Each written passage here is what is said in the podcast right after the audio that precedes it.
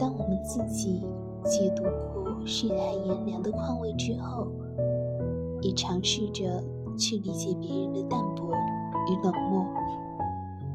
没有谁一开始就是冷漠的，那只是历经沧桑的一种迫不得已。很多时候，或许只有冷漠，才是对自己最好的保护。有时候，珍惜是为了更好的拥有，而放下，则是为了更好的前进。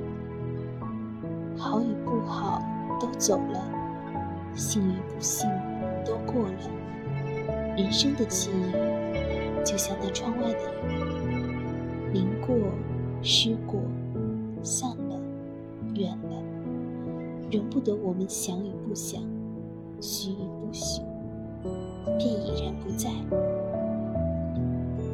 于是，人生便总是从告别中走向明天。